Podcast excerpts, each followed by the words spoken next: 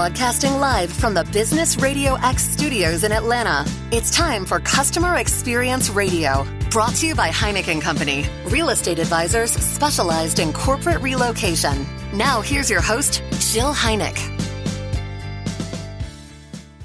Welcome to Customer Experience Radio, where top business leaders join me to share their success stories showcasing the customer experience as a legit business strategy. I'm your host, Jill Heineck.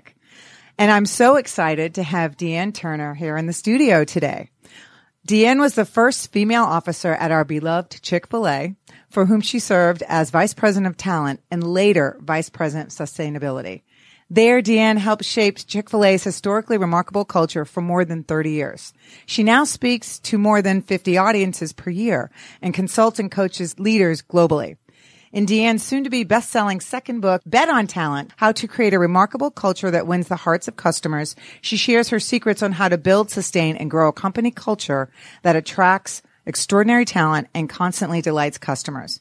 Welcome, DeeAnn. Oh, thank you so much for having me here, Jill. It's a pleasure to be with you. I am so excited to see you, and I have listened to the book, I have read the book, I have marked the book, I've made notes all over the book, and it really resonates a lot with me, and the whole idea behind surprising and delighting your customer and creating raving fans.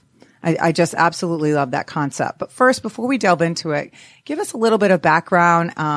I think your story is fascinating on how you rose through the ranks in Chick-fil-A, and just give us a little bit about that. Sure. Well, of course, you gave my bio, but I did spend 33 years at Chick-fil-A. I started there as an hourly administrator, and I had some great opportunities to learn from some great leaders and a couple who took interest in me, mentored me, championed me through the organization. And I really found that my path was to help others find their path. I started out with a marketing background. I was working for an advertising firm for a very brief period of time before I came to Chick-fil-A, and that was really my passion.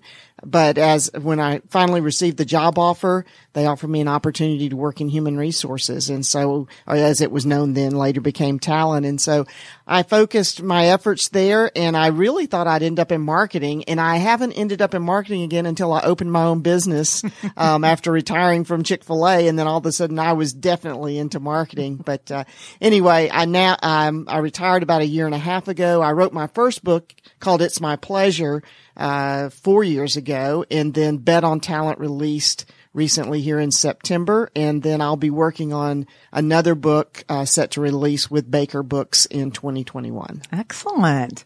Excellent. So tell me a little bit about what your work is looking like now. I mean, how are you tying that into your 30 plus years of experience with Chick-fil-A? Sure. Well, primarily, when I'm consulting, I'm working with organizations that want to either create a remarkable culture or want to strengthen the culture that they have, or they're trying to improve their talent systems. And they're understanding how those two things come together, to build a foundation to win the hearts of customers. And you are still finding this work super exciting and rewarding. Oh, absolutely. In fact, I'm really having more fun than ever.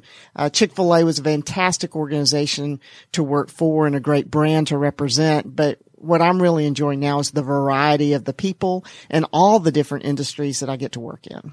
So recently, you just came from Colorado? Were you speaking there? I have to think about it for a minute. But yes, I was in Denver this week. I was with the good folks who really have a remarkable culture already, Canvas Credit Unions, which are very popular out there. Excellent. So where's your next big event? Next week, I'll be with Civitas Senior Living out in Fort Worth. And I'm looking forward to being with another company with a strong culture that wants to continue to strengthen that. I love that. Well, excellent. So obviously, we talked about this a little earlier, but I was really excited to see your book tour airing on Fox and Friends recently. And then you were also on Varney and Company. That's right. For a second. Yeah. Do you have any other TV spots planned right now? Nothing's lined up. It just usually comes together as I visit different spots, but nothing on the horizon as of today. Well, it looks like the book tour is going well. I think it's going well. The book has done very, very well, and I'm having fun, and I love meeting people and hearing their stories and signing their books. So it's been a lot of fun. I'm so glad. So let's talk a little bit about raving fans. I know that's something you discuss a lot when you're talking to companies about how to continue to build that remarkable culture so that you have the raving fans. And I know Chick-fil-A with Truett Cathy, that was one of the biggest things that he was trying to do with the guest experience. So can you talk a little bit about, how that all came about? I know in the book you talk about how it took 10 years for it to finally become the standard practice that the employees would then say, "It's my pleasure," as a response to customers, similar to the Ritz-Carlton and how they respond. Mm-hmm. So talk a little bit about, how that became a reality.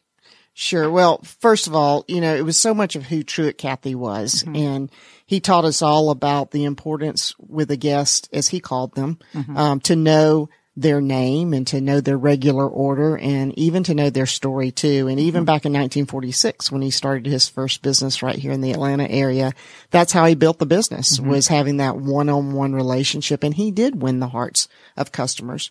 Years later within Chick-fil-A, even though Chick-fil-A invented the chicken sandwich, the time came when a lot of competitors were beginning to copy. Mm-hmm. Now, I personally don't think any of them were as good, Jill, and I hope you don't either, but they were copying the product, and that caused Chick-fil-A to focus on customer experience and mm-hmm. customer service and felt like that could be the big differentiator. And one of the things that came about was this whole idea around what do we want the guest to experience? And so Chick-fil-A decided what they wanted was that every guest would experience some element of second mile service on every visit. Now, first mile service, we know what that is. Get the order correct, be reasonably friendly as you do it, and do it quickly, right? Well, second mile service was going above and beyond what the customer expected. Mm-hmm. And so that began a process where at first it was a set of rules, if you will, or mm-hmm. procedures or practices. This is what you do.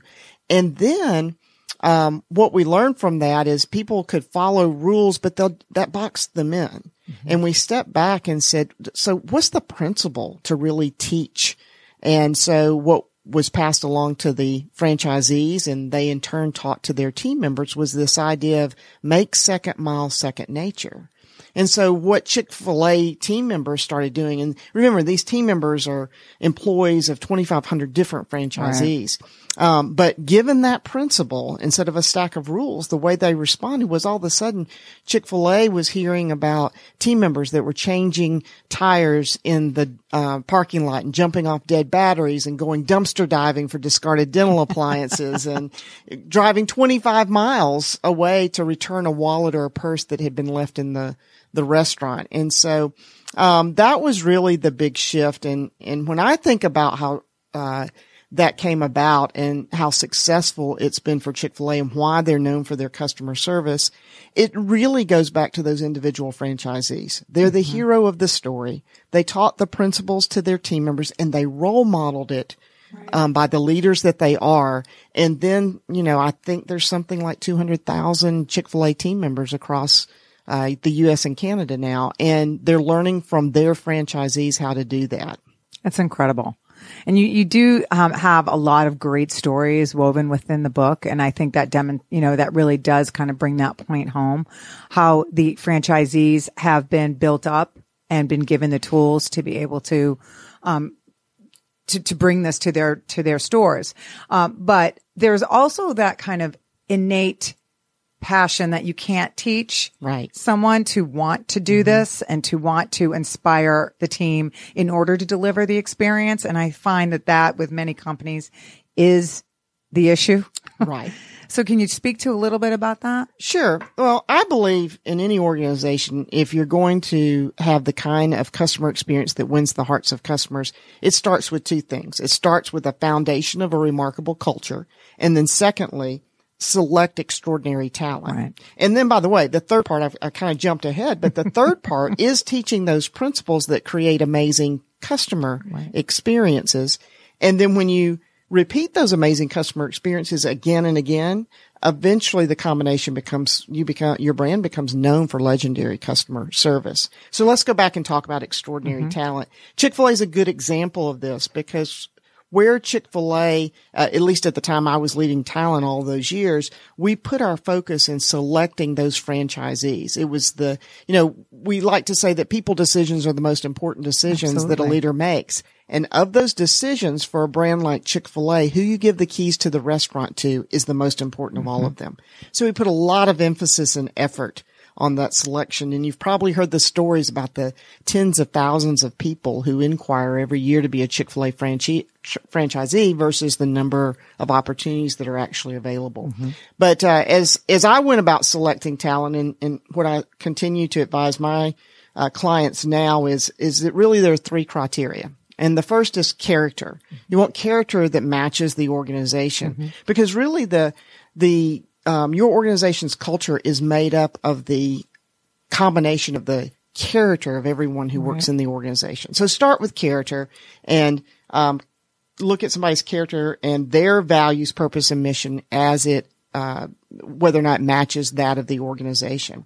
And then secondly, you're selecting for competency, that matches the role and not just the current role, but I'll give you an example. When I was selecting franchisees for Chick-fil-A, I knew there came a point where we went from a mall-based organization to freestanders. Well, that's a totally different restaurant to run. And so there was a part in my career where I had to make that shift in my selection that I might be selecting them for a lower volume mall, but I had to see the potential and competency and leadership ability that in the future, they would be able to run a much higher volume freestanding restaurant, or maybe two or three of them given the opportunity.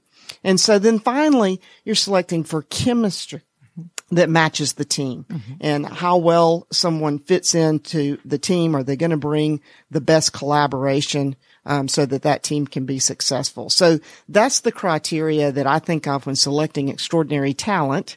And that talent's going to be an important element to the customer experience.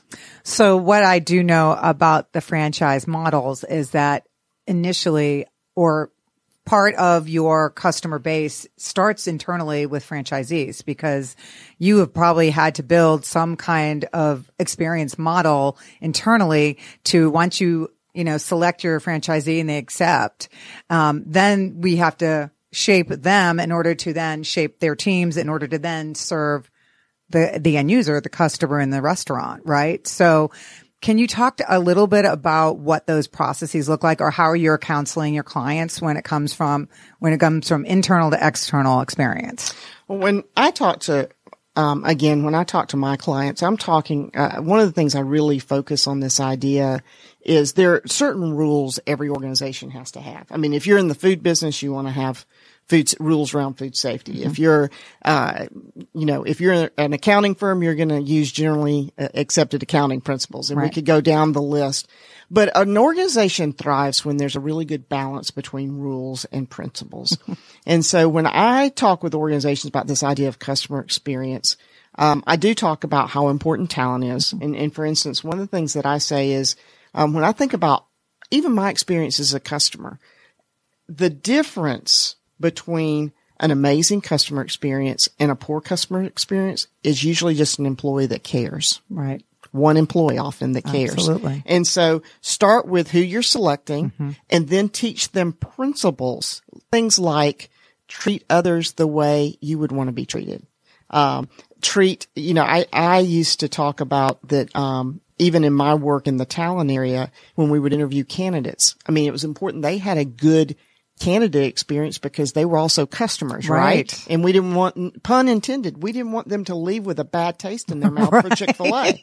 And so it was really, so one of the things, when candidate experience can be a negative experience. And so one of the things we used to talk a lot about is let's treat these candidates the way we would want our son or daughter or our husband or wife or our mother or father treated in the process. I think as I talk to my organizations that I consult, I talk about treat those employees the way you want those special people treated in your life. And that's how they'll treat the customer. And so a lot of the work I do is so much more around principles than process and procedures. And it's principles for a very select set of talent because you have to select talent that can thrive in an environment of principles. If you select talent that has to have a stack of rules, then they can't deliver on what we're talking about here. Right. And so speaking to that, would you say that that also leads to the empowerment of the team to make decisions without, to serve the customer in a situation instead of having to run every decision up the flagpole every time an issue might arise? So, you know, we recently had Horst Schulze here, formerly of the Ritz-Carlton hotels, and he was also on his book tour that launched in March. Mm-hmm. And one of the stories he told us was about a front desk reception employee who was, because he instilled a $2,000, they had a $2,000 budget, let's call it, mm-hmm. that anybody can use in the organization if it means this is to assist and give this guest the best experience they possibly could. And apparently this particular employee got on a plane and brought the laptop left at the hotel to the hotel that this guest was at then. And I think it was, 2,000 miles away. Right. And that is how she chose to spend her budget to please the customer. Mm-hmm. And so, I think that is an empowerment example in order to deliver, a delight experience. So can you speak to something like that? I love Horst Schulze's stories about the Ritz-Carlton, and I'm a huge fan of their brand myself. I love that ladies and gentlemen, serve ladies and gentlemen there, and I always feel that way. And it reminds me of a similar story at Chick-fil-A. It didn't cost that much money, but it was the empowerment of a particular team member. And this happened back in 2017, in Houston, Texas. Mike Ludwig is the franchisee. He had a team member by the name of Jeff Urban who was in the restaurant one day thawing chicken to, back up. It was during Hurricane Harvey. Mm. And, so, if you remember, just a tremendous storm, 6 days long, 33 trillion gallons of water fell on Houston during that time. Mm-hmm. I mean, disastrous. People were in their homes. The water was rising. Mm-hmm. And that was happening, that day at that Chick-fil-A restaurant, and they were closed. But often as when utilities and, supplies permit, the Chick-fil-A will be open to serve first responders and others who have, need food. And so this was going on in the Chick-fil-A that day. Jeff Urban was thawing chicken for that purpose. And he saw the phone was ringing, and he recognized a guest that was very familiar to him, J.C. Spencer. And he thought, well, I'll just pick up the phone and let Mr. Spencer know that that the restaurant's closed. And he said he's probably calling for his regular order. Well, when he picked up the phone, Mr. Spencer told him, he said, Jeff, I need 2 breakfast burritos with extra egg and a boat. And he went on to explain that they were trapped in their home, and they had called 911, and they had called the local police, and nobody could help them, so he decided to call Chick-fil-A for help. I mean, is that even logical? Well, it's logical if you're accustomed to somebody going above and beyond. And so Jeff was very empowered to help Mr. Spencer. He didn't say, I'm sorry, we're closed, we don't have any burritos or a boat. Instead, he called his human resources director, not to ask permission, but because he knew Cindy's husband had a boat. And so he sent the boat over, and they went to pick up the Spencers. They found 2 jet skis along the way to put them on so they could put their precious belongings there in the boat. And so anyway, that's just one of many, many examples of exactly what you're talking about. People can be empowered, and sometimes it costs a lot of money in Horst's example. And sometimes it's just about caring and about kindness and about treating people the way you'd want to be treated. And I think to your point earlier, you have to lead by example, and you can't necessarily teach that passion to want to care for people. But when you are focused on the training that you were doing in principle versus rules and structure, I think that makes a big impact. It makes such a difference. And obviously it has. Yeah. And I think what you just point out is really, really important. It's not just about process you can have that list of things for people to do, but it's about leadership, role modeling it day in and day out. Right. And I have no doubt in the case that I just told you about that Jeff Urban saw that in his franchisee, Mike Ludwig, on such a regular basis that he knew exactly how to behave in those circumstances. It's I think it's incredible. And that is the way businesses and people should function during a situation like that. But in any case, when someone is asking for help, it should be second nature for a company to respond like that, in my opinion. But we have a long way to go because there's a lot of companies, right? That's right. That's right. So one of the things that I know about Chick-fil-A is that, you know, they're trying to forecast what the customer will want eventually. And how do they meet or exceed those expectations today? So how do you coach clients on how to, you know, be a fortune teller or, you know, have ESP and figure this out for a future customer in order to continue to surprise and delight them? Well, I think that, it goes back to this whole idea of, okay, so if you're in this circumstance, what are you going to want? And I think it's also recognizing trends. And I talk about this with a lot of clients. I mean, you know, everybody wants it faster, cheaper. Right. So how are you going to meet some of those needs? I think back to, even with, Chick-fil-A with the drive-through situations, you know, there were so many different options they could have chosen. They could have built, bigger restaurants, but that wasn't going to help Chick-fil-A with all the restaurants that they had at the time that were already open, to handle those drive-throughs. And there's all kinds of technological, solutions that you can come up with. And I think Chick-fil-A did something really great for their customers. They came up with both a technological solution to their long drive-through lines without taking the opportunity to make an emotional connection with the guest.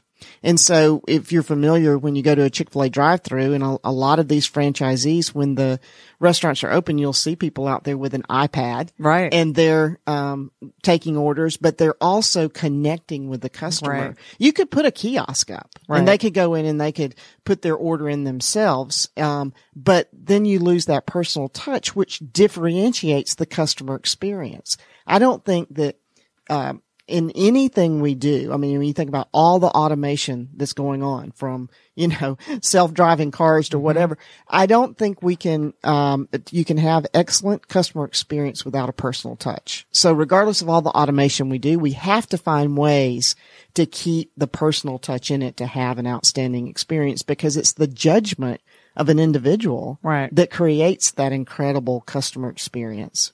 I think about one of my favorite experiences of being delighted myself. It's been a little while, but it's such a good one that I have to share the story. Years ago, my husband and I took a trip to Hawaii. And back in those days, I had a lot of frequent flyer miles. And so we went on this trip on frequent flyer miles. And, you know, they had, back then when you took a trip and you got the free tickets, you also got hotels and rental cars. Now, the key was you had to keep moving back and forth between the hotel and the, you know, you'd have to move to a different one to get the next free one from that brand. And the same with rental cars. Well, we hit a snag one day. We were with the rental cars. We turned in one. And we walked across the street to pick up our free economy size rental car in Hawaii. And the place was full of people. The American Bar Association had just gotten out. The whole place was full of lawyers waiting on their cars, and there were no cars at Hertz that day. And, lots of angry people not being very nice at all to the people who were working there. Well, we considered our car was free. So we were going to be last in line to get a car. And, anyway, it got time for us to go to a luau, and we said, hey, do you think you could take us over? It's not very far away, and just drop us off, and then we'll come back later. Maybe you'll have a car for us. So they took us over. You know, they drove us in this really nice brand new Mustang GT convertible. And we were young at this time. I mean, it was like a second honeymoon for us. And so we went to the luau. They picked us up afterwards in the same car, and they brought us back. Well, we got back, and that place was still full of people threatening to sue them for not having a car. And the agent asked us if we just stepped to the side and let her take care of one customer, and then she was going to get our car for us. And so she took us out back, which was kind of strange. And there sat that Mustang GT convertible. And she said, this is your car. She said, we appreciate how patient you were with us. And she cared about our experience. She cared that our vacation had been impacted, that we had been delayed. And she used her ability to serve the customer by providing us a very memorable experience. Now, what I didn't tell you is that's been 30 years ago, and I've never forgotten it. It's still my best surprise and delight story. That's great. But I'll tell you something more recent. Yeah. Cause I have another brand story that I love to tell. Yeah. So I don't know where you shop, Jill, but I have a local Chico's, that I shop in, and, the Glenda and Barry and Lou all take care of me there. In fact, they probably know I'm here interviewing with you today, but they always ask about where I'm going. Sure. They know my sizes, my styles, my favorite colors, and they're always ready to not just serve me, but to go above and beyond. They call me when they know I've been looking for something, and I don't have to keep calling back. They call me and say, hey, we found it. It's here. You come by when you're ready. When I'm out of town and traveling all the time and they have those special giveaways, they always save one for me. You know, I mean, and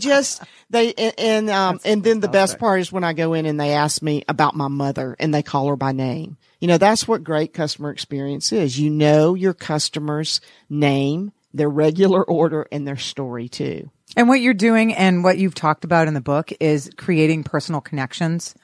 And what that does is just create that loyalty, for you as the customer, because this is what you're carrying with you. As you say in here, those experiences linger longer. Right. Or remain longer with us when you have these positive experiences. And, are you hearing, like, when you're, you know, working with or coaching and doing workshops, are you hearing what are the obstacles that your clients are coming up against that they're asking for help with to try to get to this point? Well, of course, the biggest issue right now is the reality of a full employment economy. Mm. This is just very, very difficult to, I mean, it's hard enough just to get somebody there, much less, to exceed customer expectations. So that's what most people are dealing with right now. And as we talk about that, we recognize that in some way, you kind of have to just survive where we are. It'll change eventually. Right. You know, this cycle of full employment economy, I've seen this 3 times in the last 35 years, and this by far has been the worst. But it will change. And unfortunately, it'll change because the economy will change. And what you're meaning by that is it's challenges to get people to apply or to come in or show up for the job, or? It's to apply, to work there. Yeah. And, you know, I talk about selecting talent versus hiring people. Right. And you read the difference. Hiring people, sticking a warm body there. Selecting talent is finding the right person, for the role. So when I talk to organizations about this, what I say is, we know this is going to happen again. So start preparing now. Work on your culture. Right. Make your culture a place that people will want to come and work. Right. And, that way, when you hit this again, you'll be one of those people that have people waiting in line to work for them, which actually, some of the organizations I work with, their culture is so strong that that's how they're overcoming this current problem. People still want to work for them. They're still the desired employer. That is huge. And I think, that resonates a lot with small companies, large companies, it doesn't matter. And are you working with specifically larger companies and you're talking about this, or you're talking to companies that are within growth periods? I mean, what are you referring to? Yeah, I'm working for companies as big as, $14 billion in revenues a year. And I'm working with some small entrepreneurial family startups as well. So it's, everybody faces that. But sometimes it's easier for the startup because it's easier to start with a remarkable culture, you know, and build those elements in of a meaningful purpose and a challenging mission and demonstrated core values than it is to go and repair all that later on. I hear that. So, one of the things you talk about is, the failure, it's not the failure to deliver that the guest remembers. It's how you react and respond when your products or services fail to deliver. And I absolutely love that. Can you talk a little bit more about that and that concept? Sure. Well, what people remember is definitely your response. And, you can certainly win somebody back over, that you've disappointed by the way you respond. So I think the first thing that we have to do is to listen, and then apologize, and then find a way to make it right, and then thank them again, both for their feedback and their loyalty as a customer. I love that. I think exceeding previous expectations is, you know, that, like you said earlier, the memory lingers longer, like your Hertz story. Are you giving your clients any, like, bits of advice or tips on how to implement something like this? Or is it just going to depend on the culture that they're in already? Well, usually I'm working at a pretty strategic level, so I'm not doing the tactical training, to be honest with you. We kind of know what those principles would look like. I talked about some of them, you know, listen for the feedback, apologize, make it right, and then thank them. That's a good example of some of the things we talk about. But strategically, what we're really looking at is if we want to provide outstanding customer experiences and win the hearts of customers, then the culture has to be right, both for the team members and to engage the guests who come in, and then have the right talent that's delivering that. And then the rest of it is a whole lot easier. If you select people with great judgment, then they have the judgment to do what needs to be done to serve the customer. What would you say, and I'm just curious, popped into my head, what would you say is the percentage of your clients' workforce that has to be kind of maybe we cut bait because the culture is suffering because of a specific part of the current workforce. You know, and I know being in a full employment economy, that's hard because you're trying to bring talent on. Right. So how are we cutting bait if we have to in order to save the culture? And are you seeing a lot of that? Yeah. So most of the people that I'm working with, I mean, one of the reasons they call me is because they're not willing to settle, even in the most difficult of times. And so, they're trying to, continue to move forward. They recognize that there's some hindrances in the economy, and in this full employment situation that are holding them back. But that doesn't mean they're willing to compromise. They're just recognizing they have to work harder and bring in more resources to do that. Got it.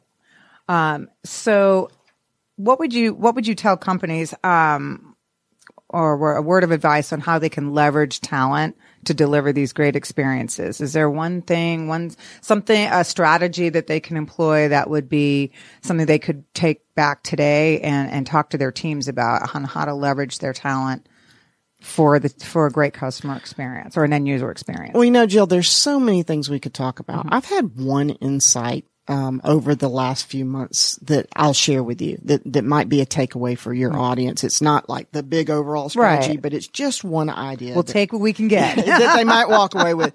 And I get asked this question a lot. Is the customer always right? I don't think so.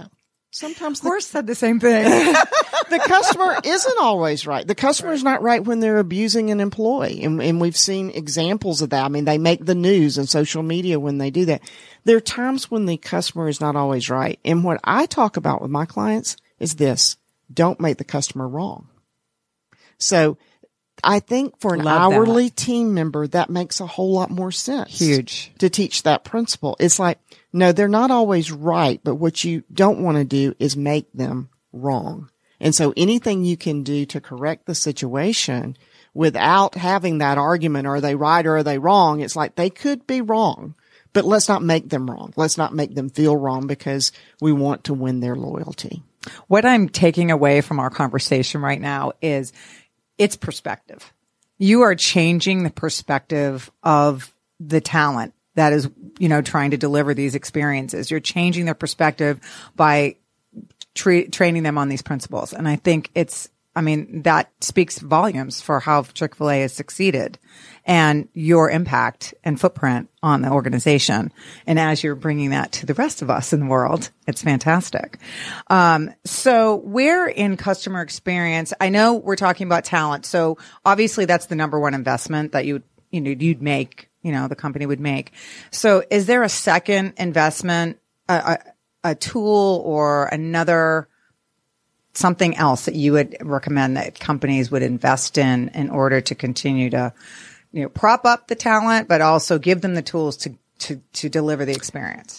Absolutely. So yes, I think of all the people decisions we make, selection is the very most important one. If you get that one right, then the ones that follow, you know, how they're trained, developed, get promoted, compensated, all of those will be right too, but you have to start with the right selection. So that really takes me to the second thing I recommend is, which now you have this talent, you need to steward it. And so, having opportunities, for them to develop as a team. I'm thinking about hourly type employees right now, which, is a lot of where the struggle is. And that's, that really is the person who's serving the customer. So how do you keep them motivated? And part of that is they need that opportunity for constant development. So that can look all kinds of different ways, whether an organization is bringing in somebody to train them further in customer service, or they're, one of the things that I loved at Chick-fil-A among our staff is that we had an opportunity. Every single staff member, regardless of what your role was, you could be the most senior person in the organization, or you could be, you could be an hourly employee within the organization. Everybody had a development budget. And so that's a very important part of talent stewardship. And so, as I worked, with even some Chick-fil-A franchisees, I see that in their, they have modeled that, and they have development budgets for each of their team members, depending on what their role is. A leader might have a bigger development budget and somebody else might have a smaller one, but that everyone's getting something all the time. By the way, that's really important to retaining talent today, but that's an important need of millennials is to have that development. I think the other thing that is an important principle, when you're working is that you've got to role model the behavior that you want. And I talk about it in terms of servant leadership, but it looks like this. So one is when they're in the trenches, you need to be in the trenches with them. And it's easy to, and not to ask them to do things you're not willing to do yourself. It's not necessarily, if I'm coaching a franchisee, it's not necessarily their job to clean the bathroom every day, but it's not a bad idea. I knew one franchisee that every new employee learned to clean the bathroom from her for two reasons. Number one, she wanted them to do it correctly. And number two, it was so that they could see that she's willing to do that. So I think that's a, that's a really another important point. Simon Sinek talks about leaders eat last. Well, leaders need to do a lot of things last when they're setting example. If there's a line, they need to be the last one in it. And sometimes that's really hard because you are afforded privileges as the leader, and sometimes you have to step back and let other people have those privileges instead. So I think the idea of this servant leadership is really, really important too, if you to steward the talent and help demonstrate some of those core principles so that they in turn will provide an excellent customer experience. And what I love also about that is that you have the leader in the bathroom, cleaning the bathroom, and it also reminds the leader of what cleaning a bathroom is and how that employee, what that employee goes through. And they say, and as a realtor, they say that every 5 years, a realtor should sell their house, pack up and move so that you can continue to connect with your clients as they are going through this. Cause we're selling lots of houses every year, and we deal with a lot of people moving, but we physically are, I'm not doing that every time or every 5 years myself. So I think that's an interesting connection. So what I have done is try to go sit in on the moves so that I can still connect with that pain and potentially help them through it, because I know how painful it is. I don't necessarily want to do it again, but I understand that, and I can appreciate that principle. Jill, it's funny that you mentioned that story, because that was one of the ways that we did that at Chick-fil-A too, was to connect with what it's like to be an actual team member. So the staff members at Chick-fil-A, now I'm not sure it was always great for the operators. Sometimes I think it cost the franchisees, it cost them more money to have the staff members there. And I'll give you a couple examples, but we dressed in a team member uniform and we went to work, and we worked a regular shift, and one poor franchisee had me on milkshakes all day. I think I ended up with more milkshake on me than was served, and that probably cost him money. But I'll never forget this. Another one had the idea that I should stand at the cash register. Now, let's us not forget how easy cash registers can be now, because you just press, sometimes you just press the picture, right? But don't forget that customers about 75% of the time now have special orders. And so, that's the hard part of it. But anyway, our name tags at Chick-fil-A had the years of service on it. So mine at the time had like 30 years of service on it. And I'm at the cash register and I cannot find the right button. And the customer looks at me and says, "You've been here for 30 years and you can't do this yet." So from then on out, when I worked in a restaurant, it had my first name only and no years of, I just had one said in training. That's fantastic. So did you finally figure it out? I never was really good at that. I was best at what I love most is walking around the dining room and cleaning up messes and talking to guests and thanking them for coming to eat. Hey, listen, you know where your strengths are. You're going to go around and connect with the guests. Yeah. Every restaurant needs that. Now, whoever thinks that, I mean, there's a lot of skill, for whether it's a cash register or preparing fresh made food in the back or especially running the drive through. That's the busiest part of the restaurant. I love it. So tell me, is there any special way that you at Chick-fil-A or now in your business are helping clients measure customer experience? Well, again, I'm most of my work is not at the detail level of that. But there, you know, most every organization that is trying to accomplish a better customer experience, of course, is measuring it. We can't get better at doing something if we're not measuring it. You know, when I was at Chick-fil-A, and there are numerous ways that that's measured through customer service monitors and so forth. And but one of the things that we did is it was such a big part of our mission statement. And so I talk about in the book that a remarkable culture includes a challenging mission. So at Chick-fil-A for years, their mission was to be America's best quick service restaurant at satisfying every customer. And again, they didn't just use one measurement, but they had several measurements that they used to determine when Chick-fil-A franchisees and their team members achieved that mission. And once they did, then we set a new mission. And that new mission I loved because it was two words and it's easy to remember. Be remarkable. And that meant to be remarkable, first of all, in the product, excellence in that. Secondly, be remarkable in service. And that was defined by going above and beyond what the customer expected. And then lastly, create remarkable experiences. And so you see that at Chick-fil-A, not just in these random stories that happen, like the boat that I told you about, but very intentional things like daddy-daughter date night that happens at the restaurant, things like that. So that's really so when you're measuring, I think one of the most – there are all kinds of tools to measure with, and I don't really have a recommended one because there are so many great ones. I think the importance is that you're measuring against a goal that people really can rally around and that that causes the organization to move forward and not just measure for the sake of measuring, but actually to achieve an important mission. I love that. There is – so I saw that you are now on Amazon UK. Yes. A friend sent me that. It's like, okay, Chick-fil-A has now I don't know this for a fact. I read this just like any other customer, but I understand they're piloting a new restaurant. That's what I read in the media. So, not heard that from any confirmed source, but I read in the media that in Reading, UK, there's a pilot restaurant going on in Chick-fil-A for Chick-fil-A right now. So I'm hoping a lot of them want to read Bet on Talent and learn a little bit about while they're sitting at Chick-fil-A. Yeah, that would be terrific. And if they want to send me a picture, I would love to see that. That would be fantastic. Yeah. So tell me, where can people find you? Yeah, absolutely. So my website is DNTurner.com, DEEANN Turner.com, and most all the social media platforms, LinkedIn. My Facebook author page, which is DeeAnn Turner Author. And on Twitter and Instagram, I'm at DeeAnn Turner. Fantastic. I so appreciate you taking the time out to be with us today. I mean, this is incredible information for our listeners, and we wish you the best on your book tour. Thank you so much, Jill. It was my pleasure to be here.